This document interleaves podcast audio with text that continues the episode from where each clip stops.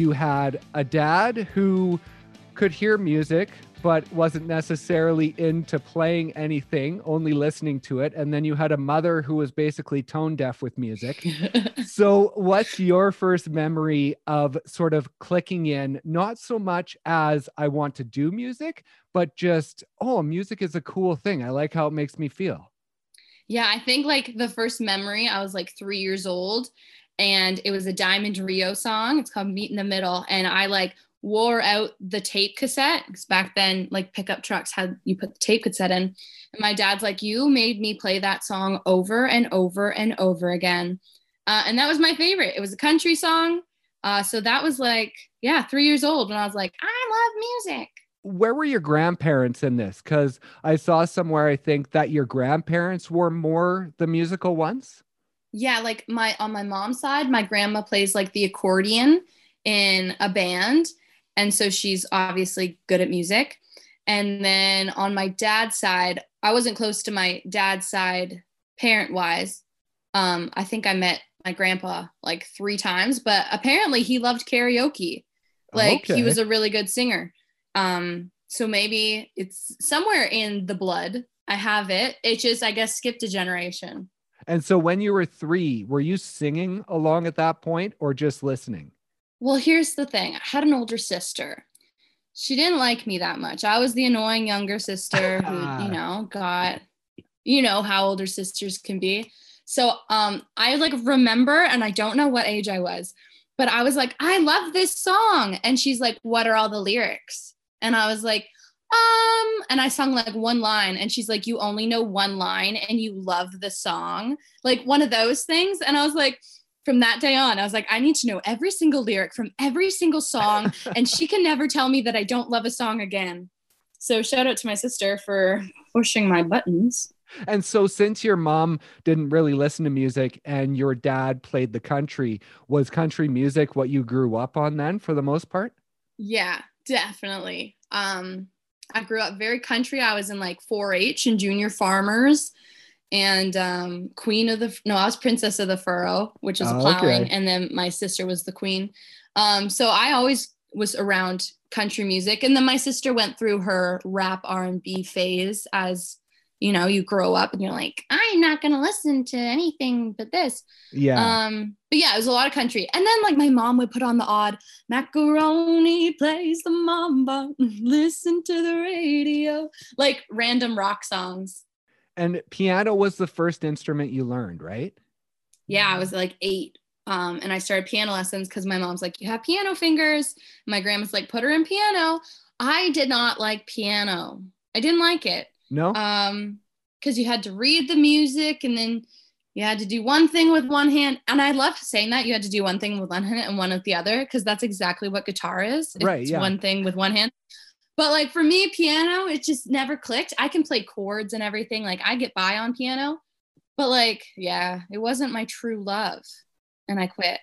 So at 13, when you started writing, what was the motivation behind that? Like, was it just one day you started writing you you got that energy or is it something that from a young age you've always sort of had that in your mind and always worked with words and, and not so much writing them down but just having them in your head I think it's always been a thing I like. Like words just pop in, and I'll always, I'm like, I'm that person that you'll say a word in a conversation. I'll be like a song, and I'll just be like, oh, like if you were like, oh, I, I love chicken. I'd be like, I know I like my chicken fried. Um, and people are like, you do that all the time. So I think like growing up, I always like broke out into song. And then I just started wanting to write songs because I remember being like, there's no song that's saying exactly what I want to say right now. Right. So I'm going to go write it and I'm going to be Hannah Montana and I'm going to do all these things. And back then I thought like artists wrote every song they put out. I didn't realize there's a difference between a songwriter and an artist. So I was just like, I love writing music and I'm going to do it. Uh, but it was just for fun. It was just a good old time. and so your first song was at 13 and I read that it was like about reaching for your dreams and achieving your goals and a lot different than it is now. And I think you can still sing a bit of it, can't you? Yeah, it's like um it's like, I'll throw the torch up to the sky, really do whatever. It's only me, myself, and I. I thought I was independent. I was like the least independent child you've ever met. I need I need my mom too much. It's an issue. but yeah. That's and then that 14. Was 14 was the guitar, right? When you started picking that up? Yeah. And what was Where the are you getting this information from, man? Oh, I just love the Woo! internet. Should I be worried? What do people know about me? Yeah, oh, um, oh, just wait. Oh, just oh great. um 2009 August I picked up guitar um because that's how I thought you had to write music. I like begged my parents uh because I'd quit karate and I quit piano and they're like well if we buy you a guitar you're just going to quit that too and blah right. blah and i think it was the best thing they could have done for me because i'm very much a if you tell me i can't i will person. But if you tell me i have to i won't. Right. I don't know why i'm like that. I hate it. But um there's like yeah you'll quit. Like there's no point of buying you a guitar. And then i didn't. I was playing like this beat up guitar that my mom had from her dad. It was her dad's guitar um, and yeah, it sounded awful. I could barely form a D and like an E minor, but I was learning chords on the internet. And then finally they broke down and got me lessons and the rest is history. I wanted to be like Taylor Swift. Taylor Swift wrote with a guitar, so I had to. Right. Yeah, exactly. And growing up in Uxbridge, just outside of Toronto, um, I've heard you say it's a very musical place. Like there's music always happening in pubs and bars and coffee shops. So growing up, were you sort of a part of that? Like not in the bars, obviously, but just the little musical things around town. Were you always a part of that stuff? Yeah, like my parents put me in musical theater when I was younger. And I was always like the extra, extra, extra. Like I, I never really had a big part ever, uh, but that's fine. Look at me now. Mm. Um, but yeah, so I was always in musical theater. And then when I was like 16, like the high school would put on open mic nights. And then if I go to a bar, my dad would drink and I would eat and then I'd play. So um, yeah, it was great. They always had festivals going on. Uxbridge supports live music like it's in, it's insane. Every night of the week, there's probably live music somewhere that you can go to. So if you had grown up somewhere else, say in Toronto, where it's a bigger city and maybe you didn't have access to that, do you think things would have turned out differently? I have no idea. I mean, I guess that's life, the what ifs. Uh, yeah. Um, like my dad was always super supportive because I lived in the country. So my parents had to like drive me to town and drive me to open mic nights. So I bet in Toronto they would have done the same. But I don't know. I can't even imagine growing up in a city, let alone if it would affect my music or not. maybe I would have started younger, maybe I would have started older.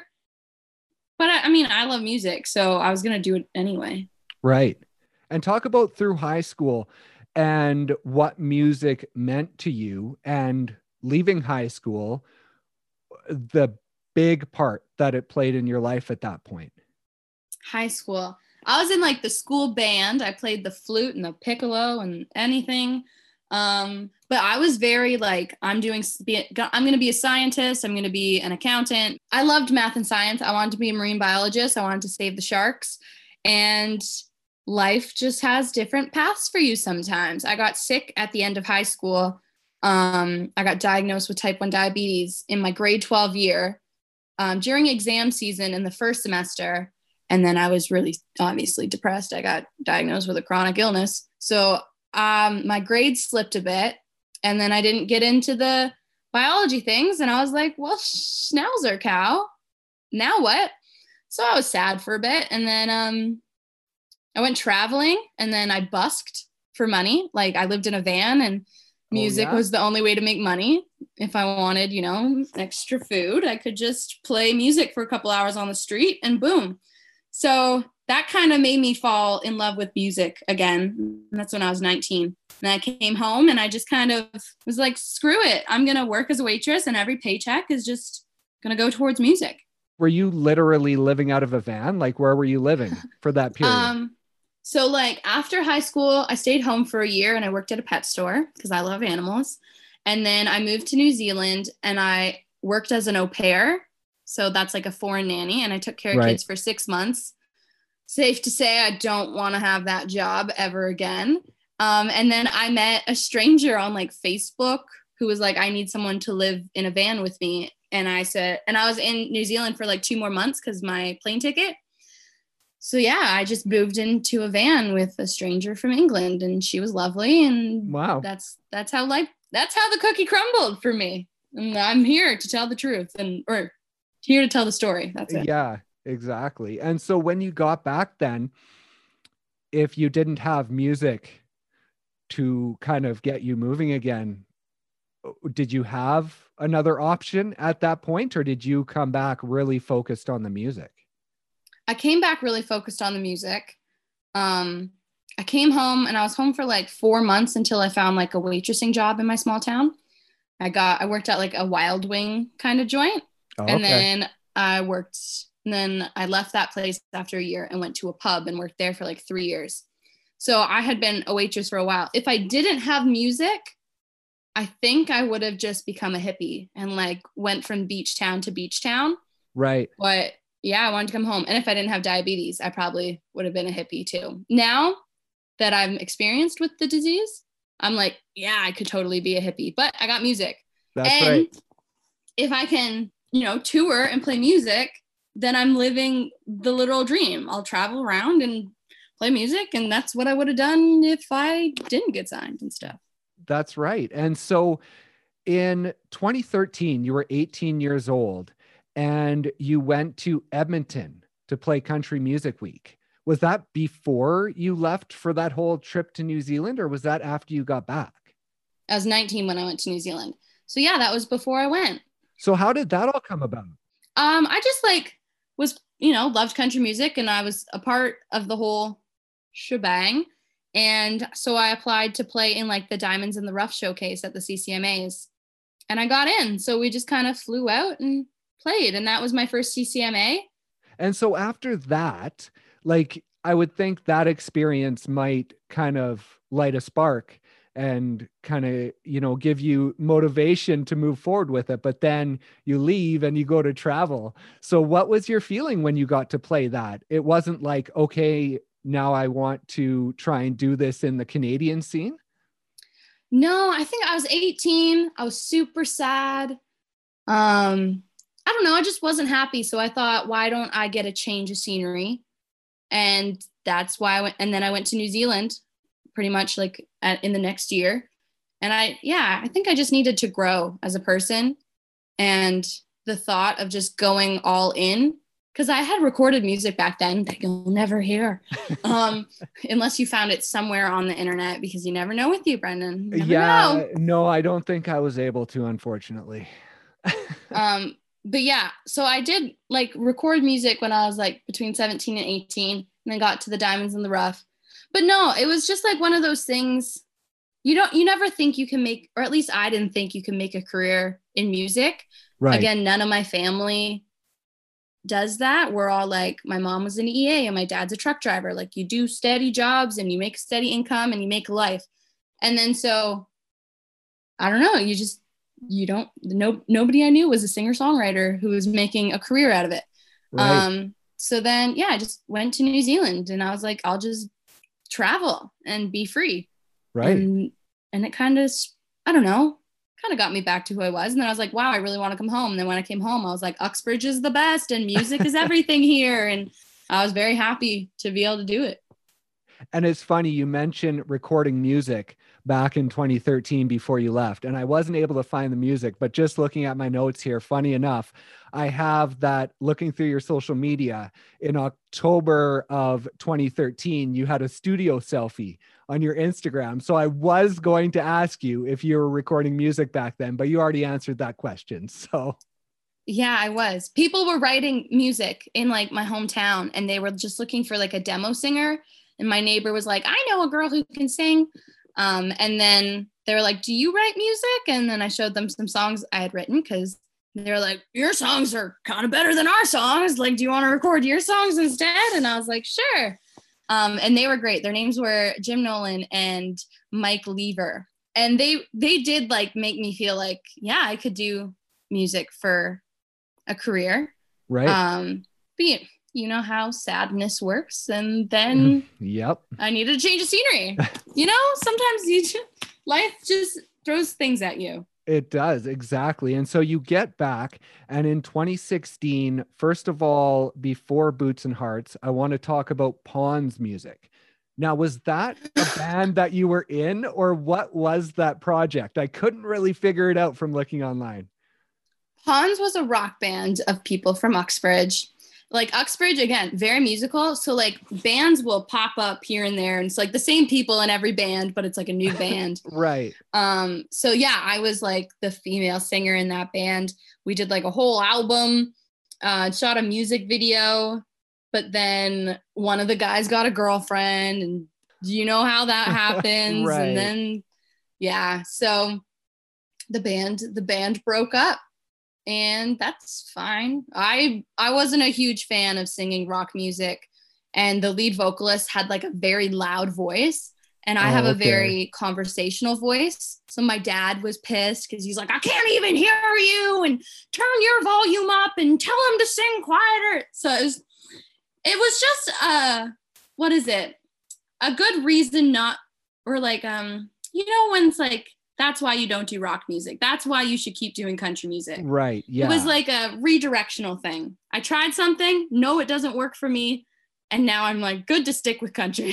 yeah, exactly. And so that year as well, in 2016, you were the second runner up in the Boots and Hearts Emerging Artist Showcase.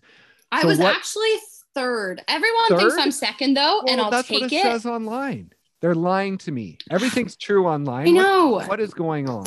Trust me. Yeah, every interviewer is like, "You got second. and I'm like, "Nope, I'm actually third. Well, um, but the second runner up that would be third. Second right? runner up. Yeah. You have the winner, and then you have yeah the first runner up and the second runner up. So, okay. Yeah. Yeah. Then you're right. I'm second yeah, runner up. I, am right. Sorry. Come on. Jeez. Shoot. Thinking I'm That's wrong. actually a funny story though. So like the boots and hearts thing, you apply, and then it gets down to like um the top 10 or top eight yeah. And then it's like voting. So it's fan base. You vote. Whoever gets the most votes gets like the latest time slot, like later in the afternoon, so that more people would be there, kind of thing. Right. And I got the least amount of votes because who freaking knows Robyn Ottolini? Nobody. Um, and then so I played first. I was supposed to play at noon, but then the gates hadn't even opened at noon. So like nobody was there and they're like we're going to push it back 15 minutes. Like it's super unfair. And i'm so glad they did because uxbridge is a country music town. Right. and pretty much everybody i know from high school goes to boots and hearts. So at like 12:15 on a saturday at boots and hearts there was like it was so packed for me. And the judges were like who is this girl? And why are all these people here to see her at 12:15 on a saturday at a music festival so I was like, yes, Uxbridge in my hometown. Um, and it was great. Problem with going first is I didn't realize that like usually they just pick a winner, done. No, they picked three finalists, but I was done three hours ago. How many fireball right. shots did I do? Too many, Brendan. Too many fireball shots. I look back and I shake my head at my past self. I'm like, why didn't you just wait? But right. no, my friends were stoked. They're like, you just played Boots and Hearts. Let's get drunk. And I was like, um, and then so I had to go back on stage and perform. I don't remember, which is so unfortunate. I didn't oh. have shoes on.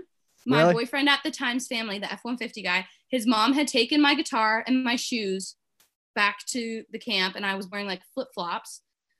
Um, like everybody had left, all my friends had kind of left. They're like, yeah, sick. Like, and then I yeah, and then all of a sudden somebody taps me on my shoulder, yo, like you're you're you're in the finals, you got to get up stage, you got to play another song, and I was like, oh no, oh no no no no no, um, and I had I had a band before, and my band all left, they had another gig, so I was like, I got to play guitar, oh, I don't man. know what song to play, I have no shoes on.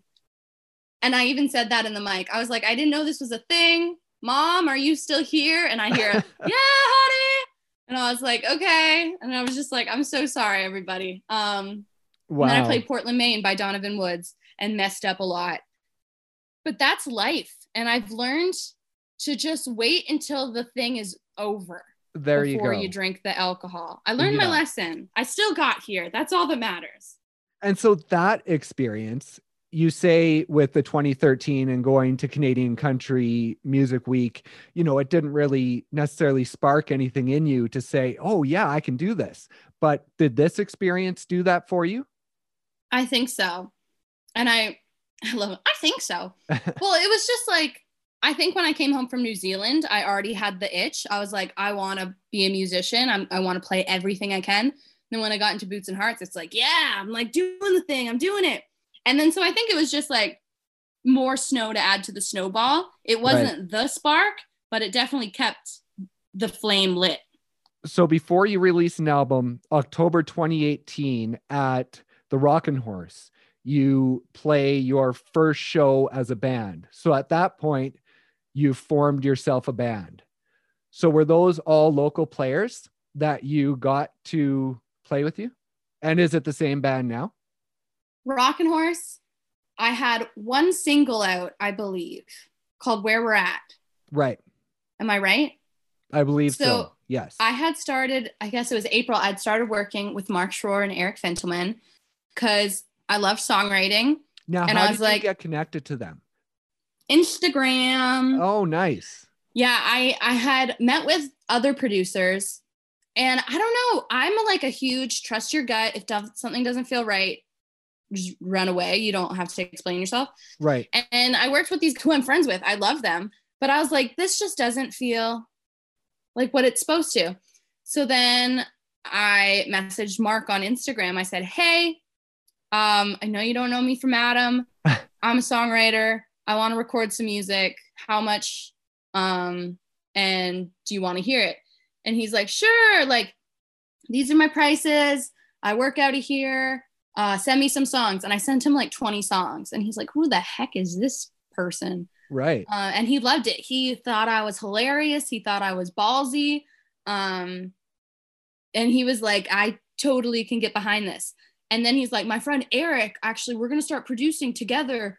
I showed him your stuff and he loves it and he thinks you're great and funny. And I was just like, sick. So we kind of sat down, chose the songs from the first EP, and we went with Where We're At as like the opening single of this new music that is right. me. That's awesome. So your first time playing was October 2018 and then you released well you released where you're at before that and then the beginning of 2019 you drop your first EP. Now along, you know, all the way along having this journey at that point how did that feel? Was that like the nail in the coffin of okay, I'm on the way. This is what I'm doing. Pretty much. I released that EP independently, of course. Yeah. No management, just me. I had no idea what I was doing. Uh, this is a perfect example is you don't have to be perfect, just do it kind of thing. Because I think a lot of people get held back by, I want my first single to be perfect. I want my first EP to be perfect. Screw it. You're never going to be perfect. Just put something out for frick's sake. And Right. you can get more perfect as you go. So I released it. The release show was at the Second Wedge um, Brewery, which is in my hometown. And it was February, and we packed it. It was complete capacity. There was a lineup out the door, um, which was crazy. And that's, I think, the moment I was like, all these people think I can do it. A room of 90 people came to see me play songs. Um, and I'm slowly getting better at performing. But yeah, it was nerve wracking. But I was like, heck yeah, this is it. This is me. What was the feeling with that EP? Because you didn't hold on to it very long before you started releasing more, right? Because you released F150 just just a little less than a year later. So were you focused on really being able to get more out there right away? I think like the feeling of putting music out was like addicting. And after a month goes, or like even like the day it's released, I'm like, when are we starting the next song? Right.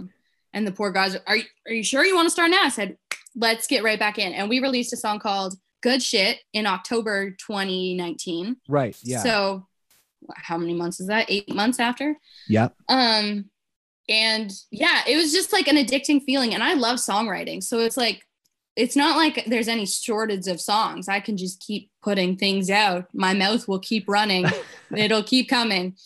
Um, so I think Mark Mark's sentiment was like the more music you put out, the more your story is being told.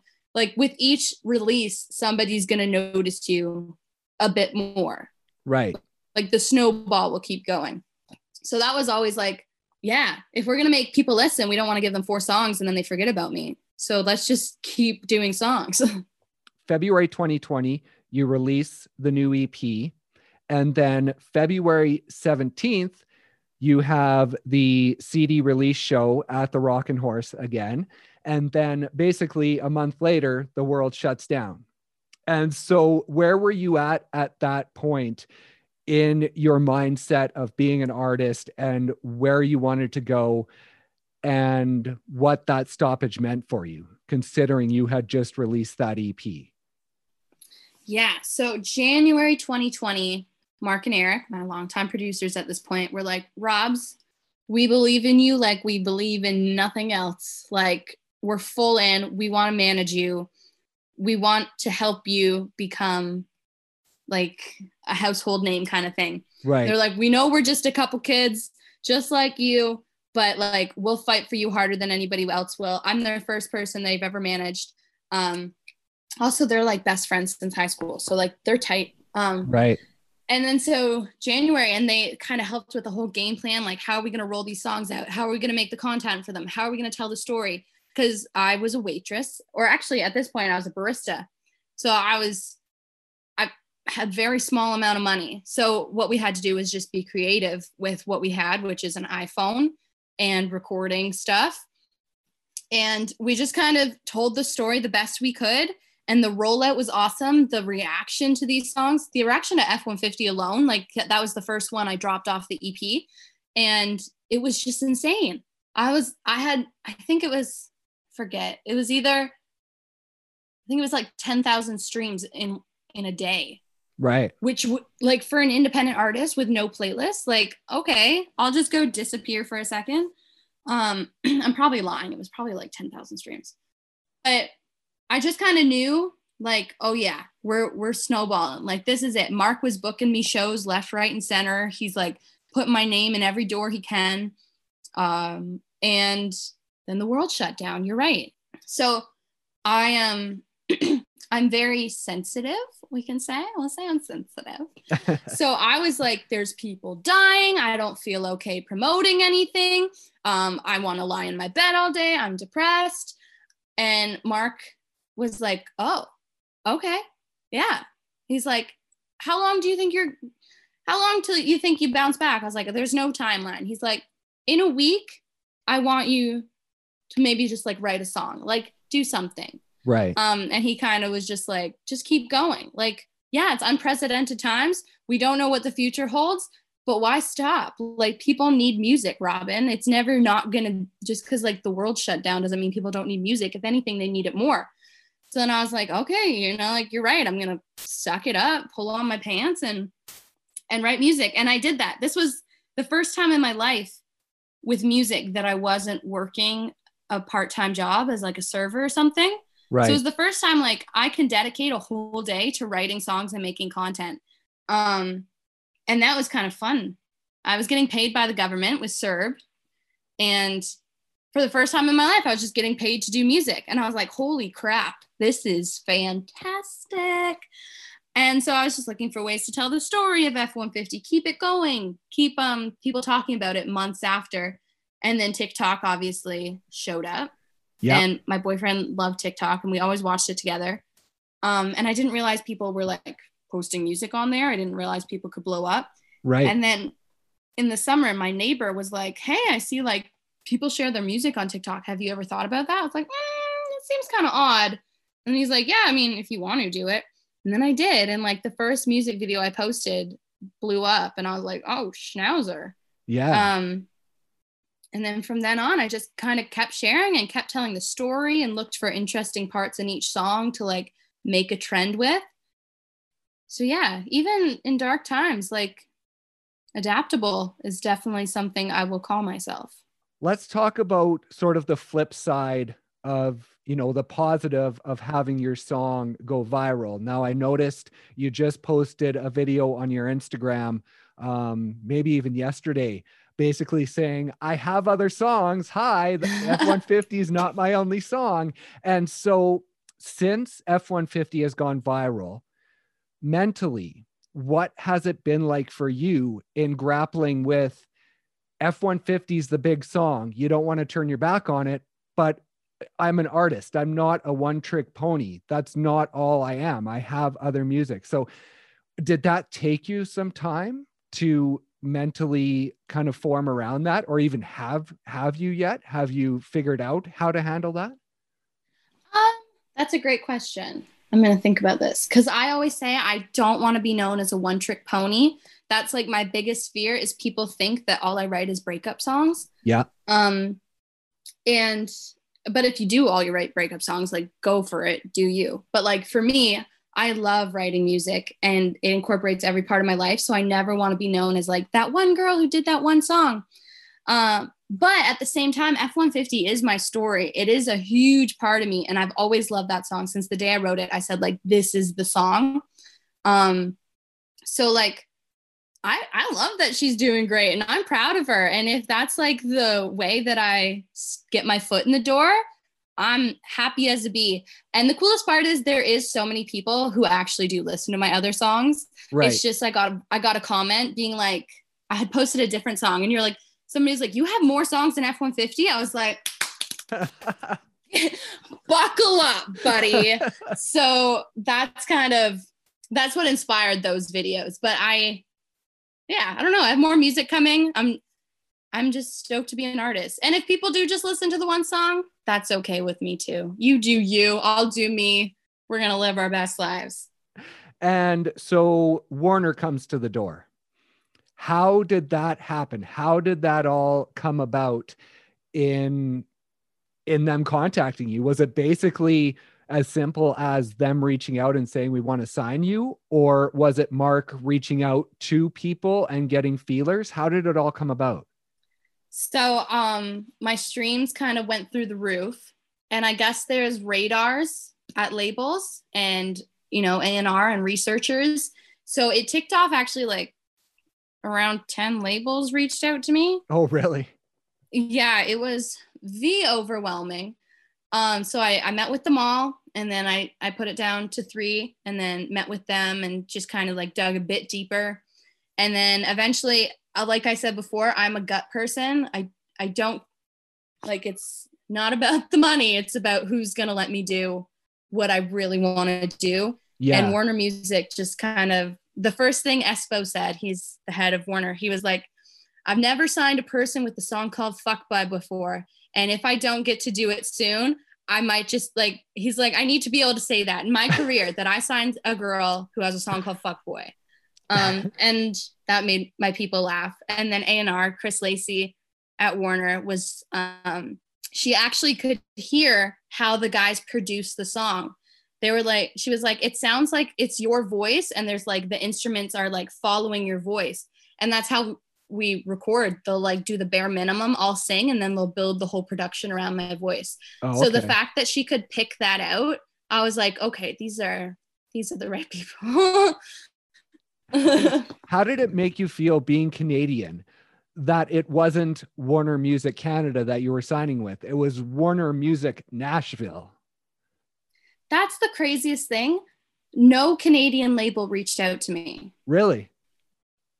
It was all American labels, which like, and then after, like, I think one or two reached out, but like, even after I signed, I was just like, yeah, Canada, well, America and Canada kind of found me at the same time. So it was just like, America, they all came at me. So that was great.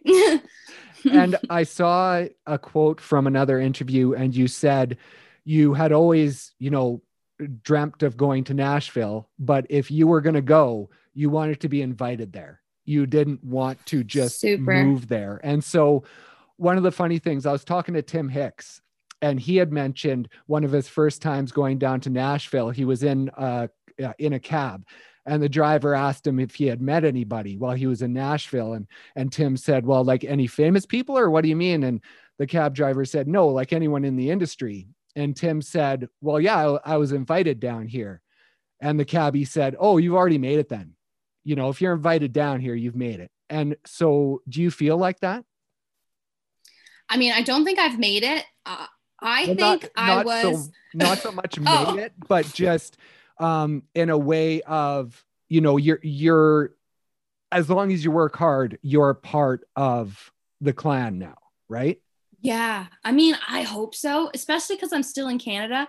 I haven't even like been to Nashville after being signed. Yeah. Um, but like every time I get in a Zoom right with people in Nashville, they're like, oh yeah, you were the talk of the town and like everybody here knows who you are. And I'm just like, what? Like that pardon?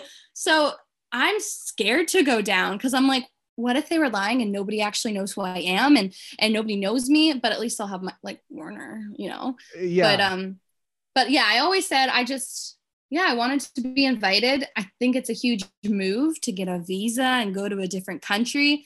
And I always thought like, is that the wisest thing I could do with my money? Like, why don't I live at home for free, make bomb A music up here in Canada? Because I'm sure there's talented people up here too. Right. And then if Nashville ever knocks on my door, great, perfect. but yeah, I never saw moving there being like, you have to move to Nashville to make it. No, you have to be a good songwriter to make it. So yeah, for sure. Is that pretentious? No. No, not at all. And like Thanks. Uh, pretty much everyone says that once you're signed, that's when the work starts. It's not like you're just mm-hmm. going to sit back and say, "Oh, I'm signed, I've made it." That's when you have to work even harder, right? I always get confused by people who are like, well, if I just got a record deal, then they could like, you know, a, a record deal and then they'd launch me. And I'm like, no, honey, you got to launch yourself. You want yeah. the record deals to want you. You don't want you to want the record deal. Um, and that's, that's also a thing that I think Mark kind of instilled in me. Um, he was just like, let them come to you. Like, just make music, be really good. And yeah, don't beg people for your for their attention. And I've always been like that. I never want to tell people that I'm like, oh yeah, I'm a really good songwriter. Listen to my music. I'd rather just sit on a stool in front of a microphone. And if they like the music, they like it. And if they don't, they don't. But at least people aren't like oh, another person asking me to like their song, you know? Right.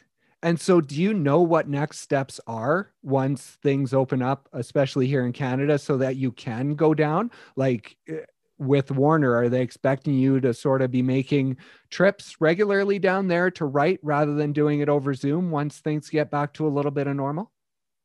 I think so. I mean, this EP that I'm releasing uh, right now is like me and my friends wrote it, so we're all Canadians.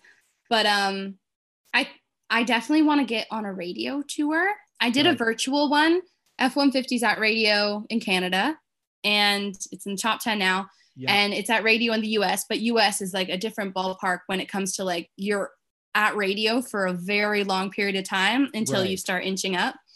so um, I did a virtual one, but I really want to go see people in person and be like, I am Robyn Ottolini. Hear me out here and show people um, instead of just the, the label having to tell people I want to, you know, I want to do the work. Like you said, once the label jumps on, that's when the work begins. Um, so that's definitely in the process and maybe a few festivals. I might be announcing something soon. Awesome. New music. Um, I definitely I think going to Nashville and doing some interviews and and things with the community there is definitely in the books too. But we're just waiting on visa and vaccine. You released or you didn't release it. You put up on social media the song Numb that you had written and it was something that you didn't know if you were going to do because it's very personal in sort of i don't know if it's anxiety but you talk about emotionally shutting down in certain situations and at certain times and so for you what does that look like within your music and being an artist um like i said i feel a lot i feel almost everything and i think that's what makes me a really good singer songwriter and artist um, because I can take all of these emotions that sometimes are like not even real. Like I wrote a song, I have anxiety. My therapist told me I have it. It's real. Um, and I just think people don't like me. I always think people hate me. And so like I even manifested a whole song out of it. I was like, this one person who I met this one time is probably talking shit about me.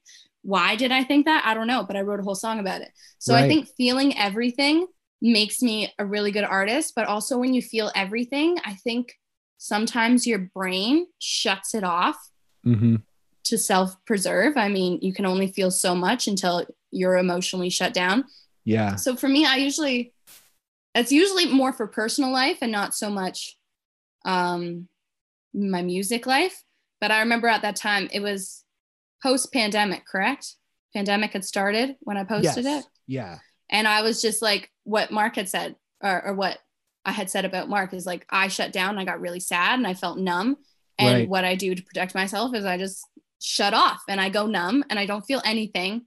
And in the song, it kind of just describes like, I wish I could feel right now because that's what I'm good at doing. I'm good at feeling and creating. And the fact that I'm numb means I can't.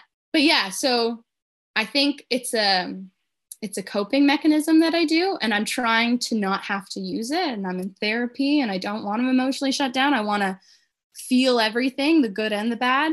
But yeah, it's a it's a very hard thing to do especially when you get constant comments all the time on social media and everything yep. and it's just hard. And there's people dying in the world right now and it's very scary and there's a lot of mistrust from people and it's all very overwhelming. And i think just because i feel so much i'm feeling everything. And it's that's where that song came from.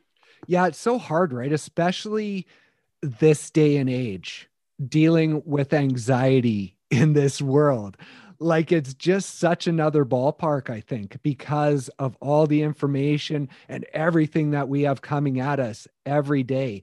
It just it kills that anxiety. It, it just builds and builds and builds on top of it right? And it's insane. I'm like i'm a very much a people pleaser. I want people to be happy. I want to do my best and be my best all the time. And it's so impossible. And that's what i'm learning like you cannot and you will never please everybody. And that's so hard for me to accept because when you're a waitress, it's pretty easy to please everybody if you're just really good at your job. So you right. do really good. But when it comes to music, it's subjective. What I think is like the coolest song, somebody else will be like, eh, I don't like that. And I think being an artist, I'm like slowly learning that like I will never please anybody. I just have to please me and like my team and my inner circle, as my therapist calls it. I have like four people in my inner circle. As long as they're happy, screw everybody else. but social media definitely makes it a lot harder when people are constantly like, you seem like this and you're this and this isn't funny and and you're ugly and, and you're just like are they right but then you got to go to your inner circle and be like hey am i ugly and they go no right. and i'm just like oh okay cool cool cool um yeah no anxiety is hard. Yeah. It's and hard. how important is that inner circle going to be when you eventually do go to Nashville? Because I imagine so that's going to be a pretty big culture shock for you in being in that environment all of a sudden. So that could be an environment where that anxiety just like shoots higher than you've ever had it, right? Because all of a sudden you're around pretty much everyone in Nashville wants to be a musician the best musicians out there live there. So that's going to be a crazy environment for you. It's very difficult. But again, I think it's kind of nice that I got signed during a pandemic because I can process all these emotions while I still live with the most important people in my life. And like so many times, I'll be like, I don't deserve this. I'm not good enough. I will never be good enough. Like, look at Maren Morris, look at Kacey Musgraves. They're so amazing. And then Mark and Eric will look at me and be like, Yeah, but so are you and you make really good music. Nobody can write like you can. Nobody can do this like you can. And so like if I'm not the best vocalist, who cares? If I'm not the best at this, who cares? Like nobody can do me. And I I think I find solace in that. So when I am surrounded by the best of the best, I'll be like they're all amazing and I appreciate all their talents, but I'm also talented. I'm also allowed to be at this table. And I think it, yeah, it comes with like you have to be confident in yourself, especially in this industry. If you stop believing in yourself, you're already losing.